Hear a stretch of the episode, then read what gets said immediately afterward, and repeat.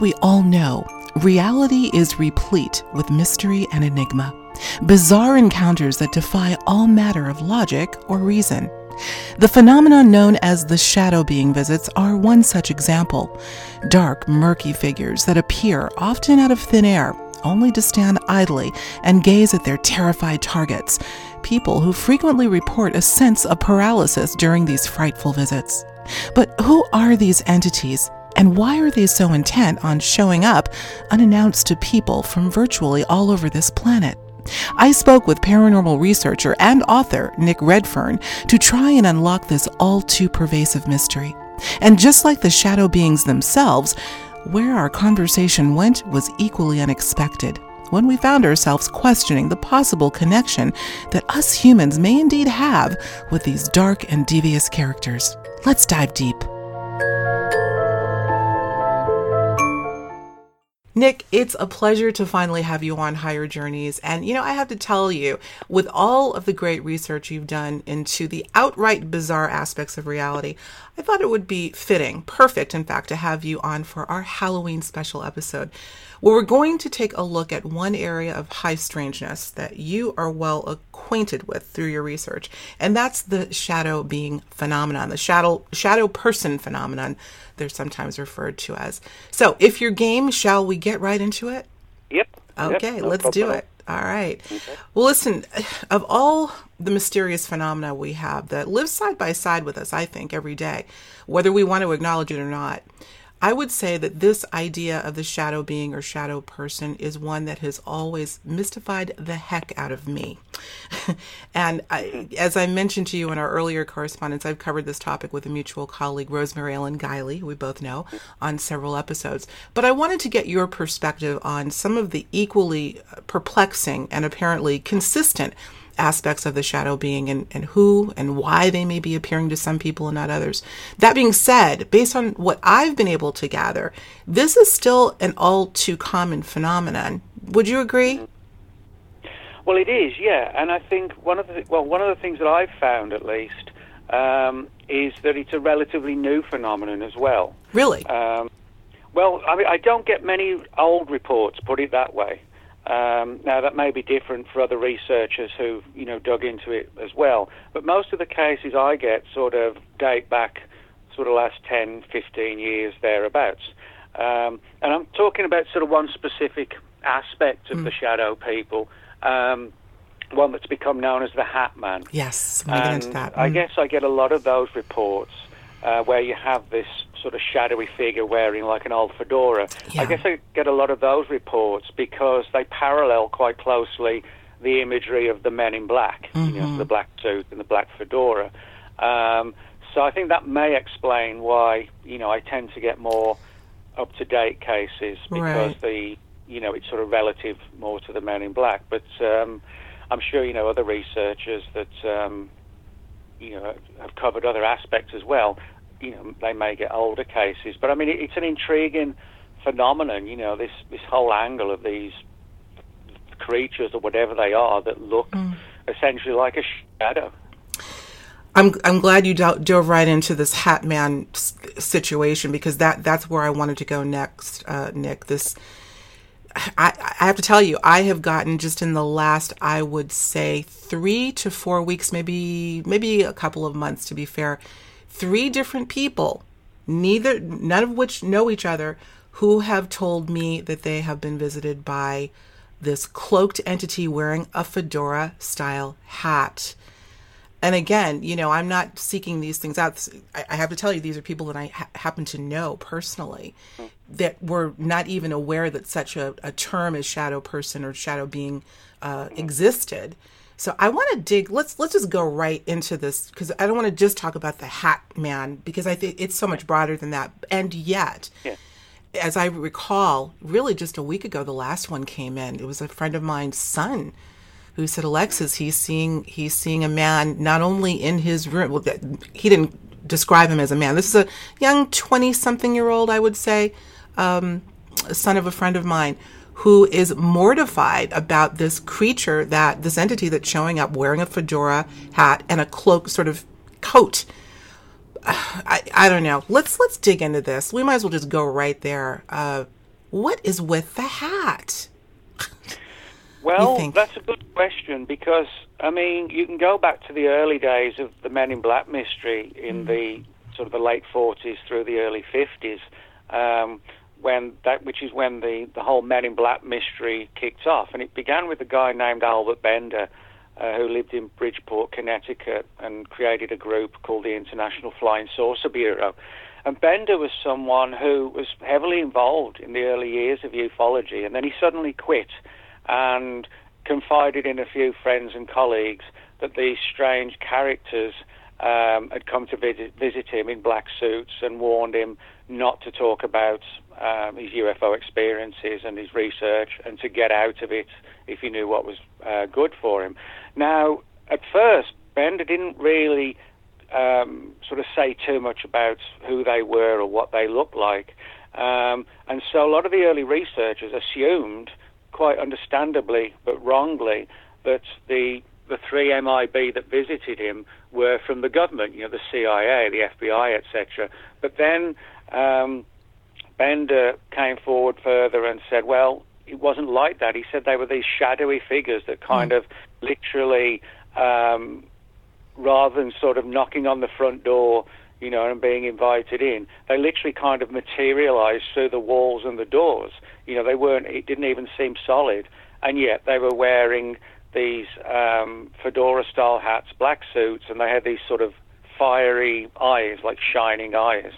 And, um, and it scared the life out of him, and he really did quit ufology. Now, that was the dawning of the Men in Black mystery, but it's intriguing that with hindsight, if we look at the shadow people stories of today, what Albert Bender described was actually uh, quite close to the the shadow people phenomenon. As I said, they didn't knock on the door. You know, they didn't flash ID cards.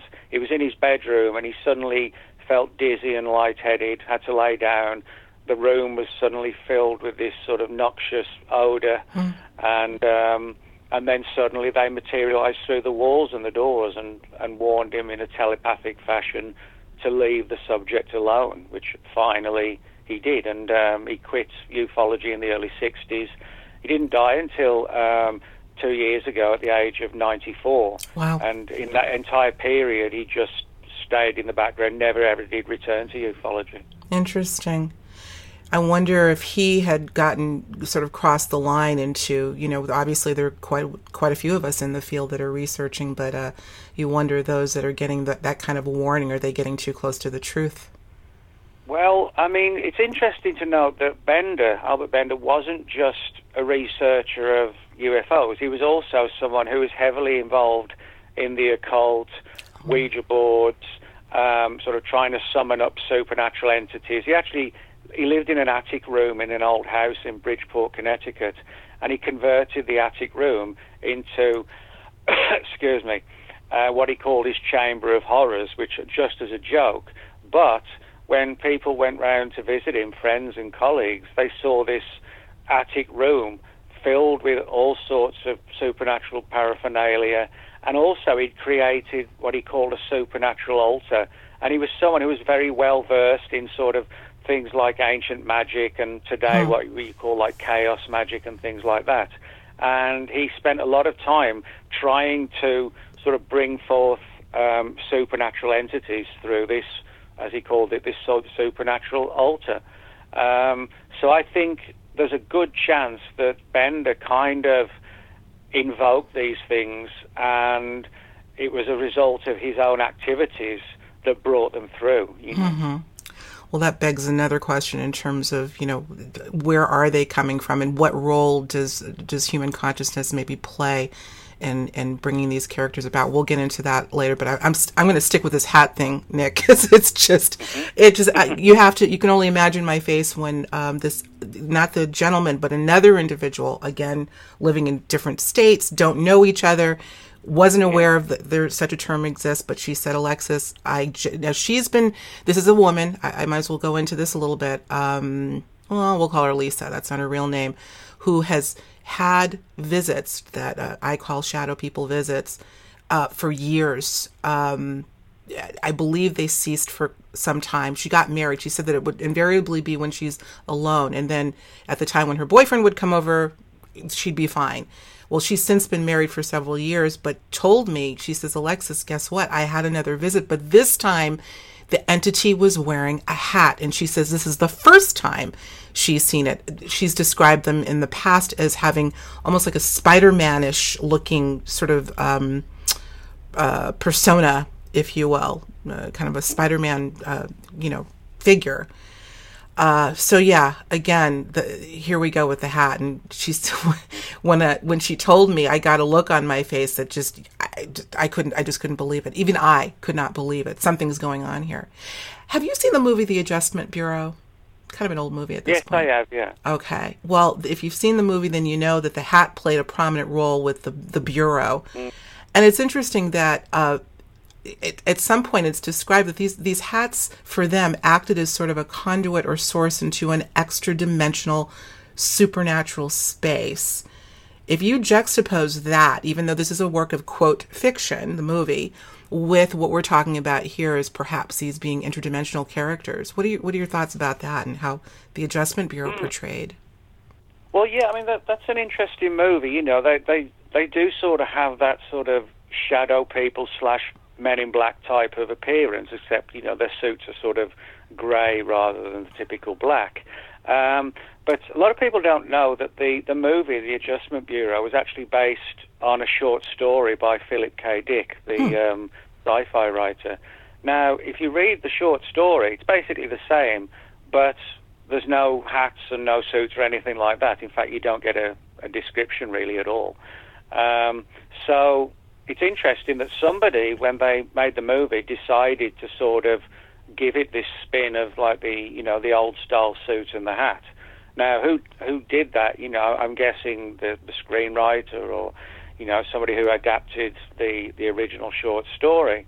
But um, but it is intriguing, you know, that they chose to change that aspect of the story from you know these um, suited figures into sort of the more I guess, like iconic, you know, uh, ang- angle and mm. uh, appearance of the Men in Black almost. So I think I think you know if you for people who know their shadow people slash Hatman history.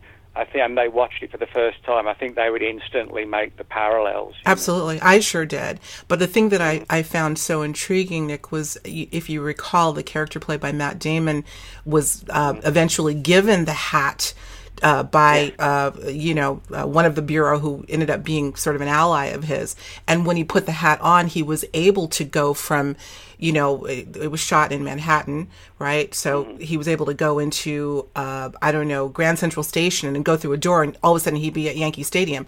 Only when he had this hat on mm-hmm. see again i just i, I don't want to beat a dead horse but i just think there's well, something no, it's in, you know i mean it is an interesting question you know namely why do all of these things, wear these hats. Right. You know, the, the Men in Black, unlike the movie versions, which are, are presented as, you know, Will Smith and Tommy Lee Jones, you know, they're presented as secret agents of the government. But the real Men in Black, you know, I've, I've done four books on the Men in Black, one the Women in Black, and I get a lot of feedback. And I would say, at the very most, two or three percent um, sound like, you know, they came from the government. A good 97, 98 percent are these sort of pale-faced, skinny guys in old suits and fedoras, and they have mind control powers, and they, you know, they literally walk through walls and doors, and um, you know, and you have to wonder: is the is the hat just there for effect, or mm. does it play a different role? I mean, it, you know, it's interesting. Which, whatever the answer is, I think one of the reasons why people get sort of creeped out by the Men in Black and the Shadow People and the Hat Man is because that image of like the black suit and the fedora, it kind of creates an a- atmosphere of authority, you know. And I think that um, I think that's an important aspect that people, when they see them or just they think of that image, it's almost like intimidating to them. You know? mm-hmm. Well, fear is certainly a common denominator in just about every story that I've taken. I think I can uh, name one individual who also uh, has been seeing. We're kind of using the terms hat people, shadow people interchangeably in this conversation, and I believe her description was of a of a figure wearing a hat. But she said, "Alexis, I've just gotten so used to it. When it showed up, I would just acknowledge it and." go back to bed and not be afraid that's i think that's just a one off but let's talk about this fear factor for for a bit you know, we've heard, Nick, about how, assuming these entities exist, and I believe there's a spectrum of entities that exist, they feed off of the fear. Fear almost acts as a form of sustenance for them. Uh, hence the reason why they're they're going after scaring so many individuals, and not to mention our there are other forces that are out to you know, put fear in the minds of the masses. We won't go there today, but fear is uh, the order of the day. It seems. What are what are your thoughts on the sustenance, the food uh, aspect as an energy source, really? Yeah, well, I actually did a book earlier this year on that subject called Paranormal Parasites because a lot of people had contacted me over the years um, sharing their stories on the Shadow People, the Hat Man, the Men in Black, and not on every occasion, obviously, but every so often there would be a story where the witness um, saw one of these creatures, and then so the le- the next day they woke up, you know, feeling like they could barely make it to the living room because they felt that weak and tired, and it coincided where in the early hours of the night before, um, you know, they'd had a bizarre and traumatic bedroom based encounter with something like the Shadow People and the Hat Man. And then, you know, this was 2 or 3 a.m. They wake up at 7 or 8 a.m. in the morning. And as I said, you know, they're just so exhausted, they feel like they're going to pass out, they have no energy. One described it um, as if, you know, you hadn't eaten for seven days or something, you know, and your body's just so weak. Hmm. Another one described it how uh, a diabetic must feel, you know, if they miss breakfast and lunch and then by the time dinner comes around, they start to crash, you know, and they get the shakes and don't feel well. So I actually have. I would say that it's not certainly the uh, the majority of the cases I get that are like that, but there are still a significant number that do suggest to me that something is being done to the people in terms of literally draining them of their life force and mm. so hmm. on. Now, the other aspect of this is that, you know, the, the fear factor. Um, the one thing that the men in black and the women in black are very good at doing is frightening people and terrifying them and intimidating them. And at one point, you know, I, I used to think this was just a means to shut them up. But what I actually came around to believing or concluding was that it wasn't so much intimidation, it was almost as if the threats were a ruse designed to actually just create fear and high states of emotion in the uh, in the witness, which they can then feed upon. In other words, you know, if there's no threat, there's no terror, you're not going to have that amplified um, energy coursing through your body and mm. adrenaline and so on. But if you plunge the person into that state of terror, and what better way to feed on that high state of terror? So I think I think there's a possibility the, that the actual threats are not intended threats. The whole purpose is to create the fear mm-hmm. based around the threat. Yeah, that makes perfect sense. And as you're describing that, I'm thinking of the classic nightmare. I mean, a real nightmare. I had one, oh, I don't know, maybe a week or two ago. I don't have them that often, but when you wake up from uh, a nightmare, you realize you've had one. Have you ever had this where you just also feel this sense of being drained? I mean, it, heart's pumping, like it, it, it's so real. Yeah. Um, mm-hmm. So you wonder what's happening. Yeah, and I think, yeah, one of the weird things I've got occasionally when you get a really kind of weird dream is when you see faces in the dream people or entities in the dream who you know you've never met or seen, and mm yet their faces are there. So it's like if it's just a dream, how on earth could you visualize them if you'd never met them before? You know, and um, so that's one of the reasons that leads me to believe that when we sleep, you know, we do interact with supernatural entities. You know, the, the whole issue of sort of astral travel. You mm. know, when you're sleeping, that kind of thing. Um, I think there's far more to that than just sort of. Um, you know, bad dreams based on whatever happened during the day, you know. Right. Oh, absolutely. Well, that's a whole nother discussion in terms of, I call it the dreamscape. I, I absolutely agree. That's a good point that you bring up that you know, if you're seeing faces that you've never seen before, where are they coming from? You know, let's talk yeah. about let's talk about this whole idea. I, I heard you mention the one individual you were, you were saying uh, believed themselves to be visited somewhere around two or three. This brings me to this whole idea, Nick, of what has been referred to as the witching or devil's hour. You know, this is, I know, come up in sort of a religious context, but um, what's with the time? Tell me about, in terms of your research, have you noted any particular time frame, any common thread there with the time frame of, of maybe within the two, three, even four o'clock hours? If you're enjoying this episode and want to get more conversations about all things intriguing, inspiring, and unusual, be sure to subscribe to Higher Journeys on YouTube. And once you do, don't forget to hit that notification bell to receive an announcement as soon as a new episode is posted. And now, back to our show. Yeah, I mean, most of the cases I get are sort of in the early hours of the morning, maybe 1.30 till about 4 at the very latest. I get very few reports where somebody, you know, has had an early night and they're woken up like 9 o'clock or 10 o'clock in the evening. And in the same token, I don't think I've got any cases at all um, where the time's like 5 o'clock or 6 o'clock in the morning. It's always sort of 1.30 till 3.34, or something like that. And I think one of the reasons, or one of the things to be aware of, is you know this is when you're in your, your deepest sleep state, and also when you're at your most vulnerable as well.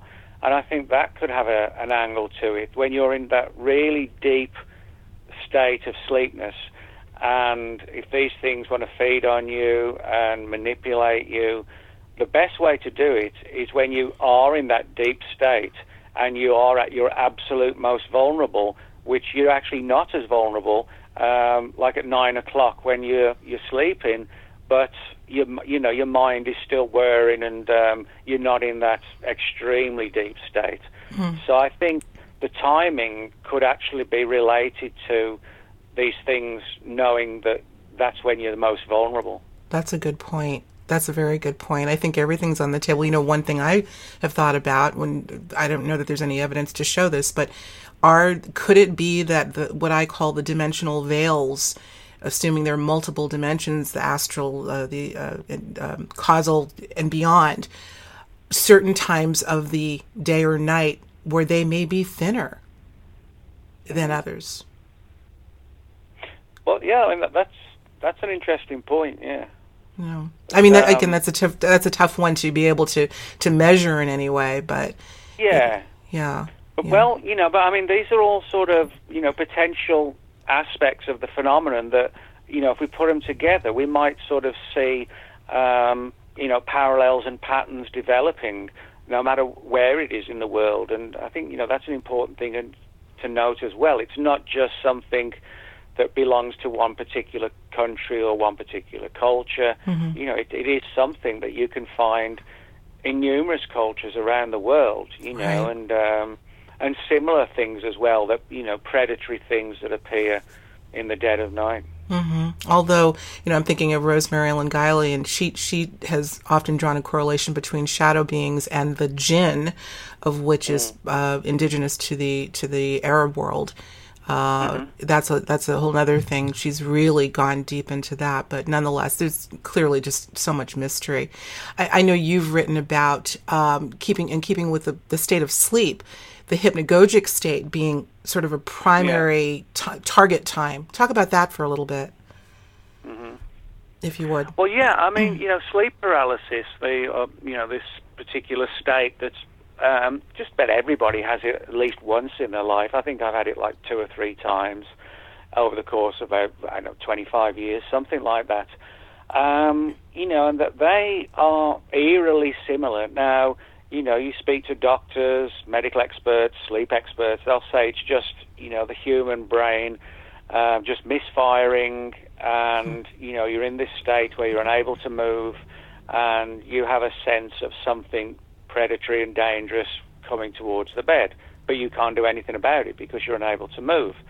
Now, I think, you know, one of the intriguing things about these cases is the, the similarity. Now, certainly the creatures or the entities, you know, uh, pop up in all sorts of different forms. Um, although the Hat Man, you know, is quite a, like a disturbingly regular one that people report. Um, but what I would say is that if this was all just born out of the, the mind and, you know, our subconscious, etc., etc., why is it that we see certain types? Like, for example, you have the shadow people, the Hat Man. Um, in Newfoundland, they have one called the Old Hag. Mm-hmm. Um, you know, why is it that there are certain archetypal things?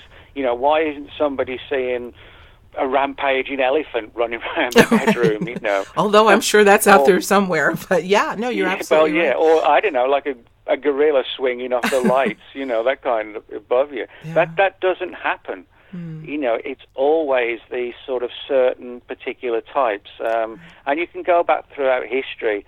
Um, you know, ancient Babylonia and tales of predatory creatures like Lilith, you know, the mm-hmm. incubus, the succubus. Um, and and again, if it was all just in the mind, I would expect us to see a massive, wide range of entities. Right. And I would also expect to see some differences in the nature of the experience. But it's typically always the same. People have a sense that something's coming up the corridor towards the bedroom or is already in the bedroom and they have an instinctive, sudden realization that these things, whatever they are, are dangerous and predatory. And the closer they get to us, the more and more difficult it is to move. And then when you finally, or if you're finally able to break the spell, they're gone. And I just find it so intriguing that these cases are almost identical. And I think if it was just in the mind, there wouldn't be so many uh, almost identical aspects to it. It would be, you know, completely different. Agreed. Oh boy, well that just opens up a whole can of worms, Nick. You know, I'm thinking of the Jungian archetypes, definitely, because uh, there is sort of an archetypal nature to these. Although I have heard of cases of not necessarily a black elephant or or a gorilla, but I have heard some, you know, some unique. You're going to have uh, all sorts of versions, but there is obviously a common thread. I agree with yeah. you wholeheartedly. But you know, that brings up another thing. I mean, there's so many ways we can attack this this whole mystery, and I don't know that we'll ever uh, solve the mystery. But this whole idea, I know you're familiar with the tulpa phenomenon, which I also find yeah. uh, intriguing. In terms of, as a matter of fact, the uh, I had put out a little a shout out on on our Facebook page that we would be speaking with you and wanted people to, to weigh in on if they've had their own experiences. And boy, did I get quite a few responses. But one person asked, uh, "Could these shadow beings that show up be some aspect or throw off of our own consciousness?" Um, so, you know, that relating to the tulpa, tulpa being sort of a, we assume some aspect of the consciousness of another that take on a life of their own. Yeah. What are your thoughts about that? Well, yeah, I, I actually have a, a, deep interest in the whole tulpa or hmm. thought mm. form angle, as they're also known. And I, I, wrote a book earlier this year about the Slender Man mm-hmm. uh, phenomenon you called, called the Slender Man Mysteries. And we know, for example, that the Slender Man started out in 2009 as an internet creation as part of just a contest to see who could come up with the creepiest, um, creepy character for the internet era. You know, it was kind of like um, the internet's version of um, Freddy Krueger mixed with Michael Myers, um, Jason Voorhees, and all into one, you know. And um, the guy who, more than anybody else, caught the attention of everybody um, that entered this contest with um, like artwork and um, photoshopped photographs of these strange creatures of their own design. The one that really caught everybody's attention was the Slender Man, created by a guy named Eric Knudsen, and he created this image of this tall, seven to eight foot tall, skinny, spidery type humanoid in a black suit and a totally faceless face. So no eyes, no nose, no mouth, no ears, just vague shadows where they should be, and these weird uh, tentacles flickering out of its back and, uh, and lurking in the woods. And so it was it was like a very strange and sinister looking character. But what happened was that in no time at all, it became almost like an internet meme, so to speak, in the sense that you had hundreds of thousands of kids and teenagers obsessing on it and writing their own stories, etc., etc. And then suddenly, a few months later, people started to claim they'd seen the Slender Man in the real world, sort of looming over them in the bed, in a situation not unlike sleep paralysis. Other people felt they woke up in the night and felt compelled to go to the window and saw him lurking in the woods outside their home. Um, but we know for sure, absolutely, that the Slender Man was a creation as a bit of entertainment, but then it suddenly strode out of the world of imagination and fiction into where people were seeing it in the real world. So my my theory, at least, is that possibly what we're seeing with the Slender Man now is a thought form slash tulpa version of what did begin as a fictional entity, but so many you know, literally hundreds of thousands of kids, um, you know, were obsessing on this for years.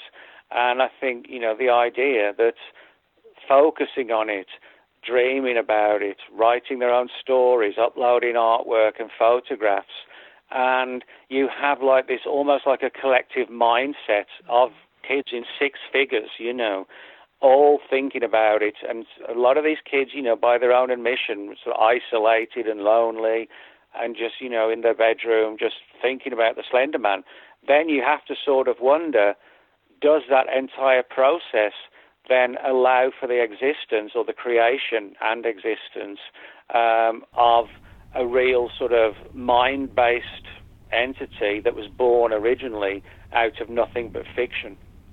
It's fascinating. And one sentence comes to mind. I don't know if you're familiar with the, the channeled workings of Seth uh, by the late uh, author Jane Roberts. And his sort of oh, yeah. signature phrase, of course, the Seth material is, is, uh, is everywhere and still uh, amazes me. I've studied it for years. Consciousness create, creates reality, not the mm-hmm. other way around. That was one of his signature phrases. Or, why see why are you? Why see why are you? You create your own consciousness. Maybe mm-hmm. that's what's going on. And could it be just a question that the maybe not all but in some cases the the energy that has been that's gone in maybe through the fear of others that have seen shadow people maybe replicating them in other people's lives and, and, and do you know what i'm saying it's just it's a, just yeah. an interesting angle to look at yeah and I, I think although i think these these entities are clearly you know, they have their own existence, uh, a strange existence, but they have their own existence. But I think one of the, well, not think, I know that the, one of the major issues is that they seem to, ha- to have or to need um, like a connection with us. Mm-hmm. It, it's all, although they terrorize us and they frighten people, etc., etc., it's almost as if this, this strange kind of um, connection which they cannot get away from. You know, they they need us in a weird way that we don't fully understand, and you know, a lot of people are drawn to them as well, even though they're sort of sinister and dangerous. There's also this lure of trying to figure out what they are. So it's almost like a, you know, like a symbiotic relationship, mm-hmm. but but we don't know why it is. You know, but it's like they need us as much as we seem to focus on them as well. Right. Absolutely. I agree with that. Really neat things, neat entry points we're taking today, Nick, and talking about all of this. Let me read another um, a Facebook post. Someone um, I, we we talked offline about this, and I want to share with our audience an image that I got from someone who reached out to me with his own shadow person experience, and his name is Yannick. Uh, and he gave me permission to share uh, this image and his name with you all out there. Uh, he's has spoken publicly about his encounters, including what we would call a more classic alien uh, encounter. But in this image, which you've seen, Nick, uh, is uh, very interesting. He, here's what he had to say. Let me just read it to you. He says, Hi, Alexis. Just sending you one of my experiences. It's regarding your shadow being posted on Facebook. He said, I had this in 2013 football player sized shadow people with huge, perfect round helmets on four to five beings moving around my bed at night after having a black hole portal appear in my bedroom doorway. Now you've seen this image. we we kind of talked about it, and by the way, I'm going to have a have a uh, a screen image for for the audience to see. There, he has in the sort of word bubble EMP exclamation point. Let's let's dissect this image a little bit, Nick. What do you what do you think?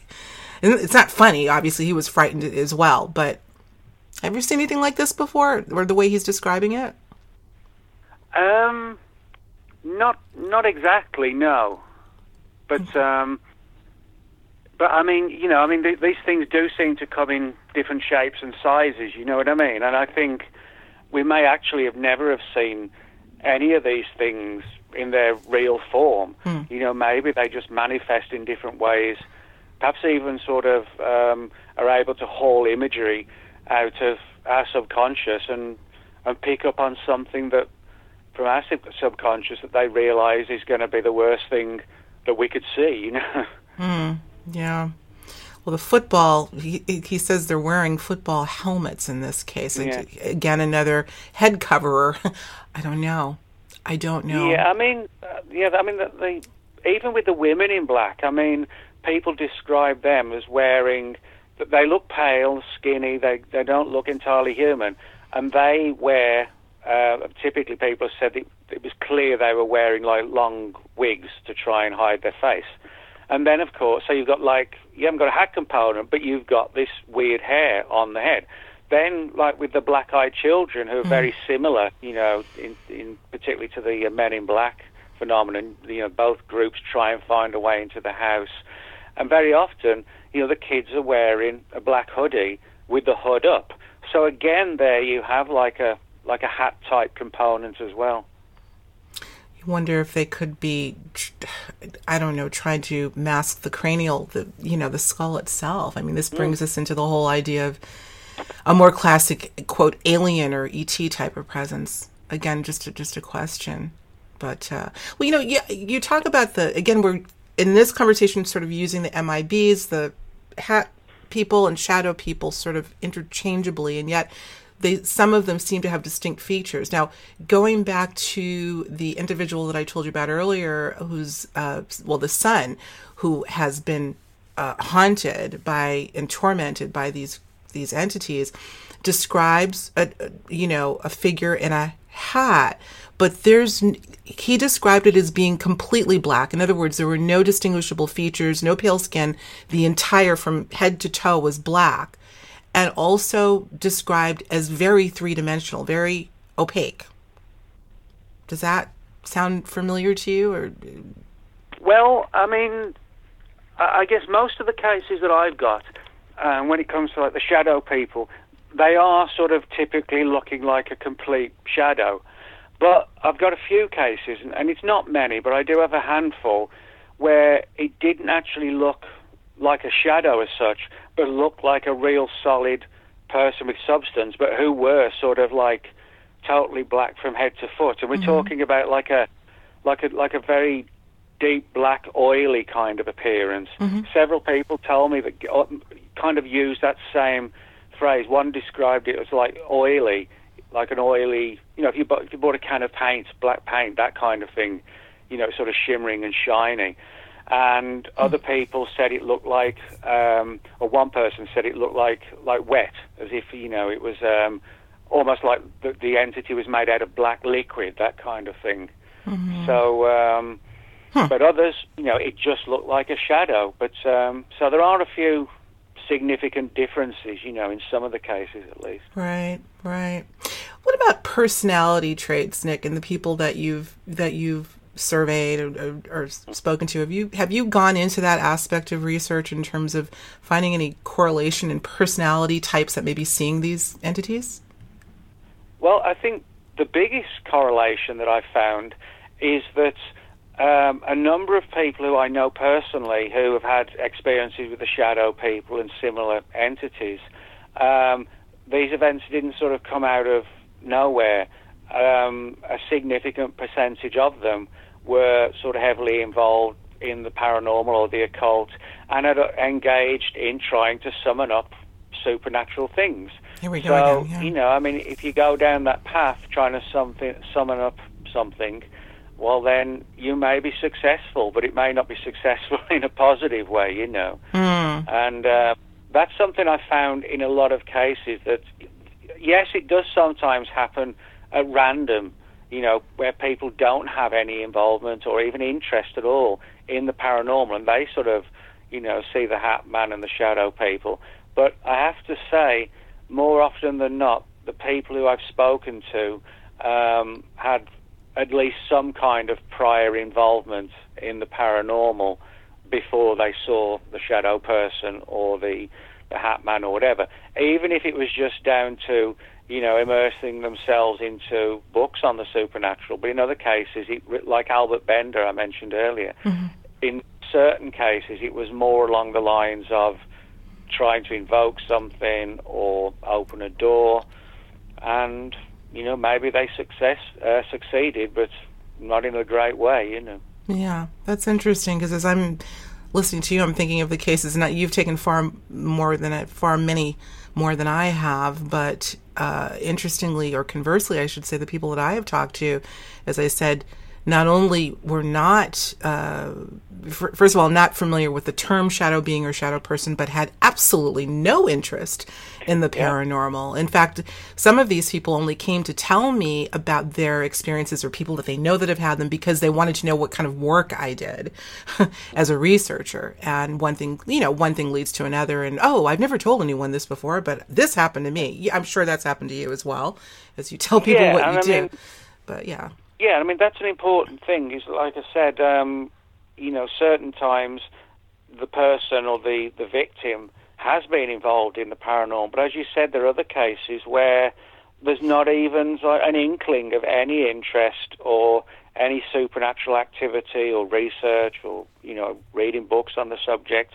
It just comes out the blue, and the, as you said, the people haven't even heard of these phenomena until perhaps they happen to just sort of you know, the channel flipping and they see something, or you know, they hear a, a new hmm. movie or something, think, wow, that sounds like what I saw. Then they're prompted to contact people. But I think there's probably a lot of sort of silent witnesses out there. Oh yeah, and silent not just because they're you know concerned about whether they should go public or share the story, but simply because they just don't realise that it's something that countless other people are seeing as well. They just put it down to a you know, a bad dream because to them it was because they had no other inkling of the paranormal. Hmm.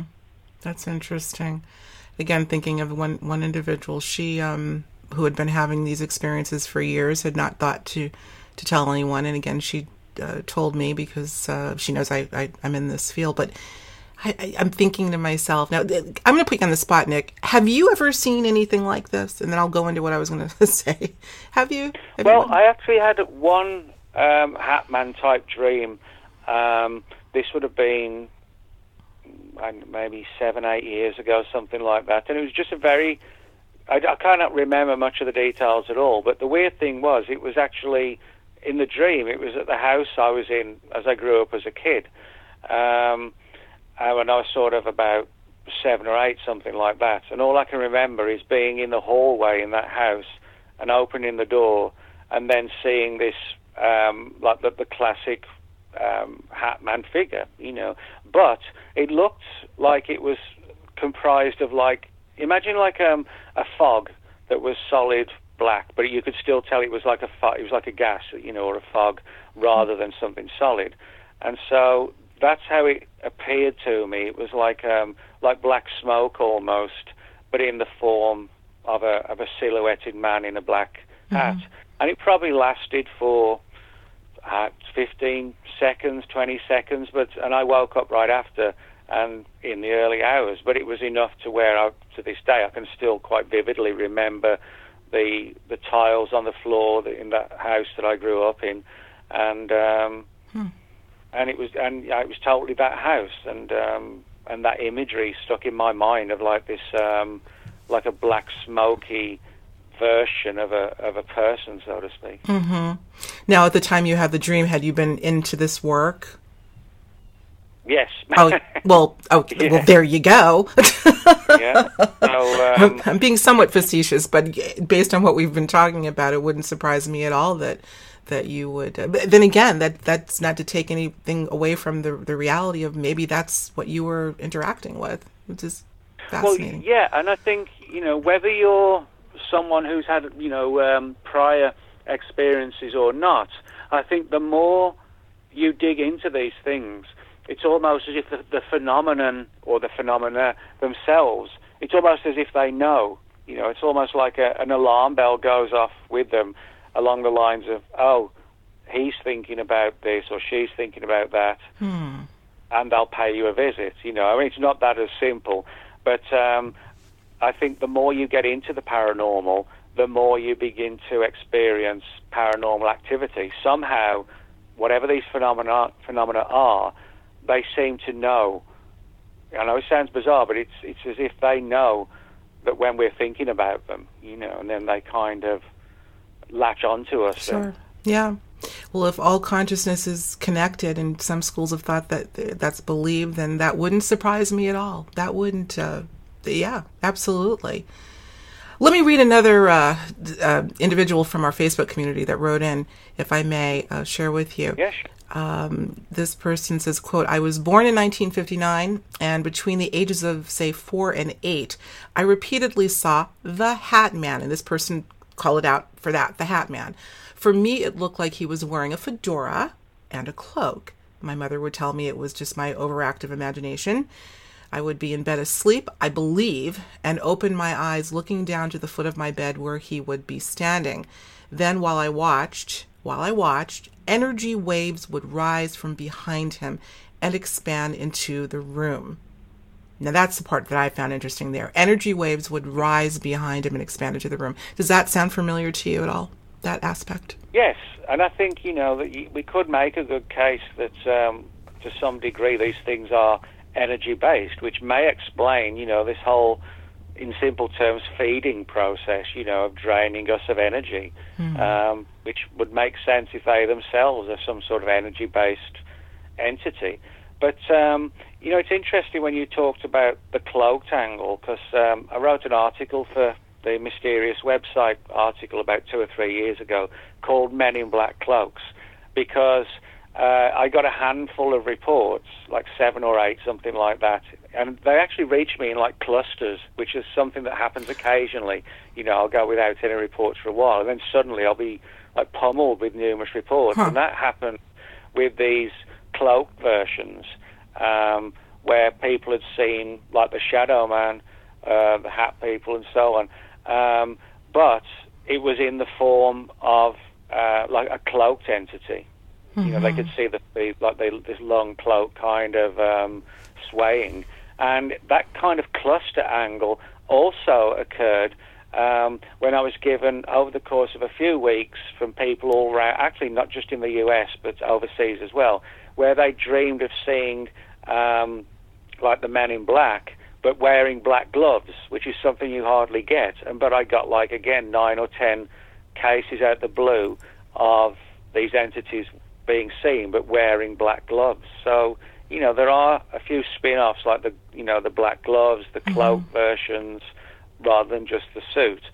So um, hmm. you know I think there are different aspects to this phenomenon that you know we don't understand why they slightly manifest in different ways. You know compared to something that someone else saw. Right. Well, I, I, think I saw the post that you did in Mysterious Universe, right? MysteriousUniverse.com, which is a fab, fabulous yeah. website I would recommend to everyone on the cluster angle. I, I, do recall seeing that, and I do find that fascinating. And again, Nick, you know, we're, we're kind of dancing around a few subjects here, one of which is this whole idea of the collective consciousness again and shared experiences. It seems to keep coming back as a theme you know now a, a, cluster of events i don't know what would would um, denote that in your research. Is it 5 10 100 more? Uh, that's not necessarily what we would call the collective but yet it's happening in groups which means are we somehow at some level tied into some sort of a field? We've heard it called the zero point field or the you know mm. the akashic. Who knows? What well Yeah, I think that I think that's definitely part of it. And again, it sort of emphasizes this strange connection we have to them and that they have to us. Um, but again, you know, I don't think we've sort of really fully understand as to why that is the case. But um, you know. I hmm. think the important thing to note is that the reason we know all these entities exist, whether it's a Hat Man, the shadow people, men in black, women in black, black-eyed children, the Slender Man. The reason we see them is because they make sure that we see them. Mm-hmm. You know, it's like um, we don't see them at random. Um, they make an effort to appear before us. So again, you know, we've got this angle where there's like this, you know, symbiotic, you know, symbiotic situation where um, th- there is a connection, mm-hmm. and whether it's food, whether it's energy, whether it's you know whether they require us to believe in them so they exist. You know, the kind of like yeah. thought form angle. Yeah. Um, you know, if we forget about them, they don't exist anymore. Right. You know, and um, maybe that's why there haven't been, you know, the three or four years ago the Slender Man reports were at their height. Um, and that was when the, the two girls in Waukesha, Wisconsin, stabbed one of yes, their friends. I recall that. Mm-hmm. Yeah, in the name of the Slender Man, and that was it. And that was when everything was at its height. I don't get as many uh, Slender Man reports today as I did then. So I kind of wonder sometimes if we we focus on them for a while, it gives them more power hmm. and strength and and, re- and a, re- a sense of reality.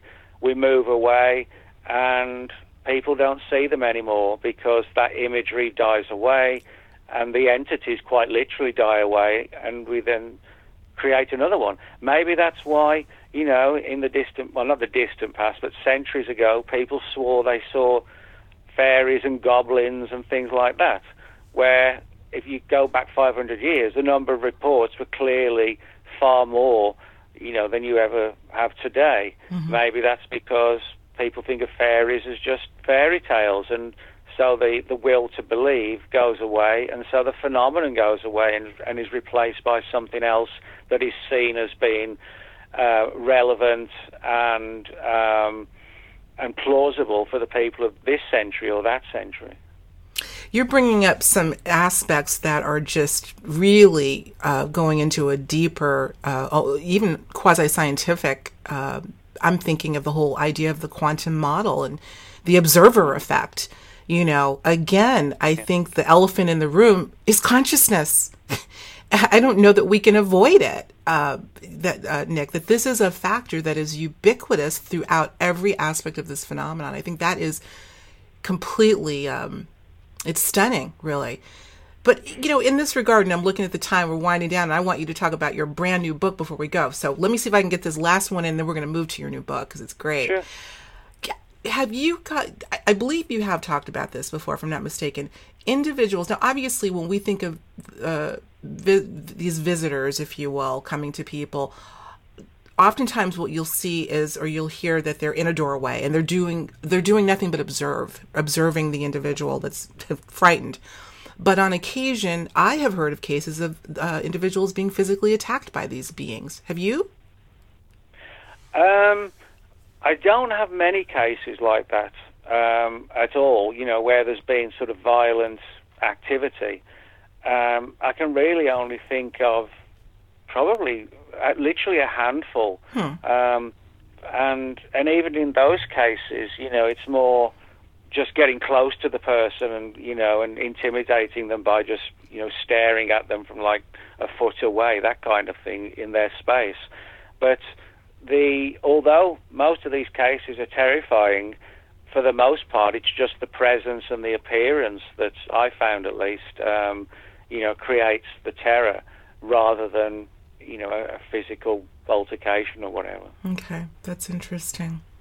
I think uh, our audience will probably, if they're not shuddering already, I'm hopefully they'll feel a little bit more relieved. Like, okay, at least they won't physically attack me if I happen. Well, I mean, it'd be interesting, I, yeah. you know, this angle of whether how we have this relationship to them without provoking things or you know putting suggestion in there. But it'd be interesting to see how many of your listeners, after listening to the show, might have experiences along these lines, you know, mm-hmm. and, and, and not due, just due to dreaming because they listen to the show, but because the expectation of, wow, these things exist may cause them to exist in the in the life of the of the listener. Absolutely. Let's put that out there. Everyone listening, give us your feedback as they as they always do. They're so great. Well, listen, speaking of individuals that are just interested in this subject in general, you have authored a slew of books covering the gamut of strange phenomena, Nick. You've been all over the map of high strangeness. But for those who would like to learn more about this specific phenomenon, which of your books would you recommend?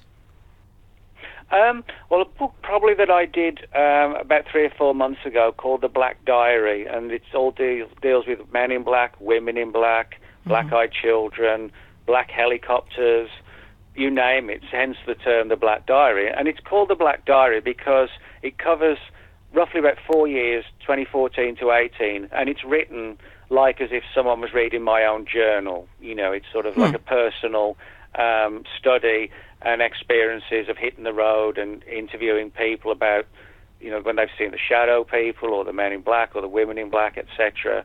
So it's like me sort of jumping in the car, you know, and heading out into the night to interview this person or that person. Mm. So it's very much written like a diary and a journal. But that one sort of covers, although I've done books on the men in black and the women in black and so on, this book sort of covers the whole thing. As I said, men in black, women in black, uh, black-eyed children, black helicopters, anything that's sort of, you know, um, interconnected. And as I said, that one's called the Black Diary, and it came out about um, about four months ago. Wow, I'd love to take a look at that one. Maybe we'll we'll do another show on that. That would be great. Okay.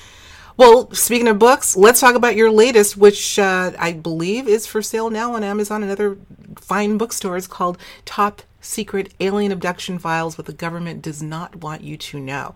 Tell us about that for a few minutes, if you would. Yeah, sure. Well, um, basically, the book um, is a, a, study of the alien abduction phenomenon. Now, of course, there have been dozens, if not hundreds, of books written on aspects of alien abductions, but the one angle that sort of has largely gone under the radar, so to speak, is what government agencies may know about it. And so for about the last 18 months, I've sort of quietly and carefully researched this further and actually got a number of files through the Freedom of Information Act of both the hmm. US and the UK. And, and it's very clear that although they don't have all the answers, there are certain government agencies, think tanks, um, little projects, and so on that clearly believe in the existence of the abduction phenomenon. And in some cases, they've even sort of approached the abductees themselves, not in a threatening or warning way, but to ask, you know, would you be willing to speak to us about your experiences? And, you know, can we call on you again if we have any questions? And clearly, you know, there are people in government who are very disturbed by these claims of people being kidnapped and taken away and implanted, and um, and to the point where it's almost as if, well, exactly what's going on is this sort of like an epidemic of abductees being created for some nefarious purpose. That's one of the angles they were even looking at, and um, so to find out that you know the for even for me that there were there are I should say people in government who are deeply concerned by the abduction phenomenon and have clandestinely sort of um, surveyed and kept watch on the abductees is, is sort of um, it's like a very weird sort of cosmic form of espionage. You know? mm. Interesting. That's a rabbit hole. I know you know th- that is a deep rabbit hole where, you know, as I'm listening to that, I'm sure this is going to be a great book. We'll make sure to have a link to it thinking about a conversation okay. uh, I had with uh, Mary Rodwell out of Australia when we were both oh, yeah. over in the UK together and and talked about some individuals who are uh, not only abductees but believe themselves to be related to some alien species that have been uh, taken by, let's say, intelligence, uh, certain aspects of intelligence. So there's there's different angles to this, as always. Do you think we'll ever get close to solving this big, huge mystery of all this stuff? well, My God, I mean, we... that's I guess that's the big question. You know, we all want answering. Yeah. Um, I think.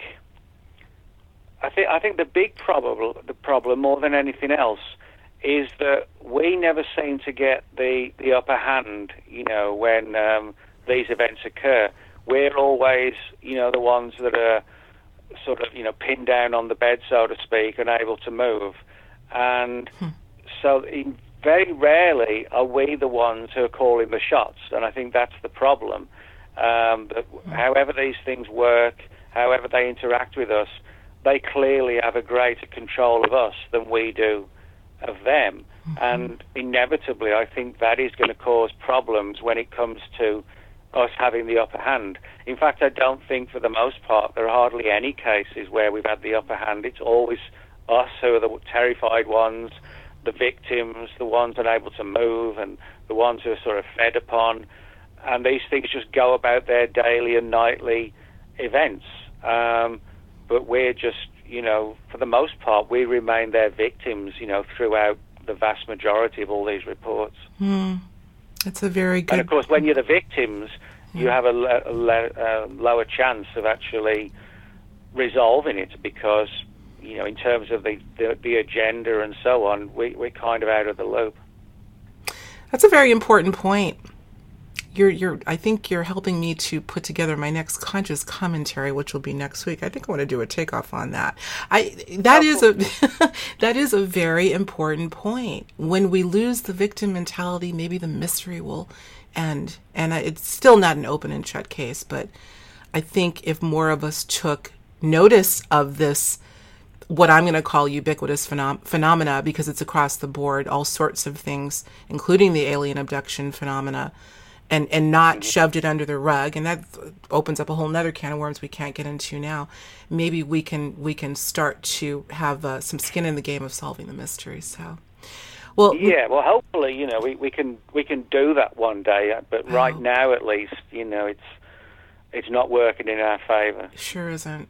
Let's get there guys shall we Listen, Nick Redfern, what a pleasure to finally have you on, and I certainly hope it's not the last time. In fact, I'm going to make sure it isn't. If you'll come back, we would well, love to have you. Yeah, I'll be happy to, Alexis. I'll be happy to be back again. Right. Yeah. Well, listen, don't hang up. I'm going to say so long to the Higher Journeys okay. audience for now. We will talk to you soon. And again, make sure you go to the links for all the great books. I'm going to see if I can list them all uh, of Nick's wonderful books uh, on our Higher Journeys website. So until then, we will talk to you next time. Take care.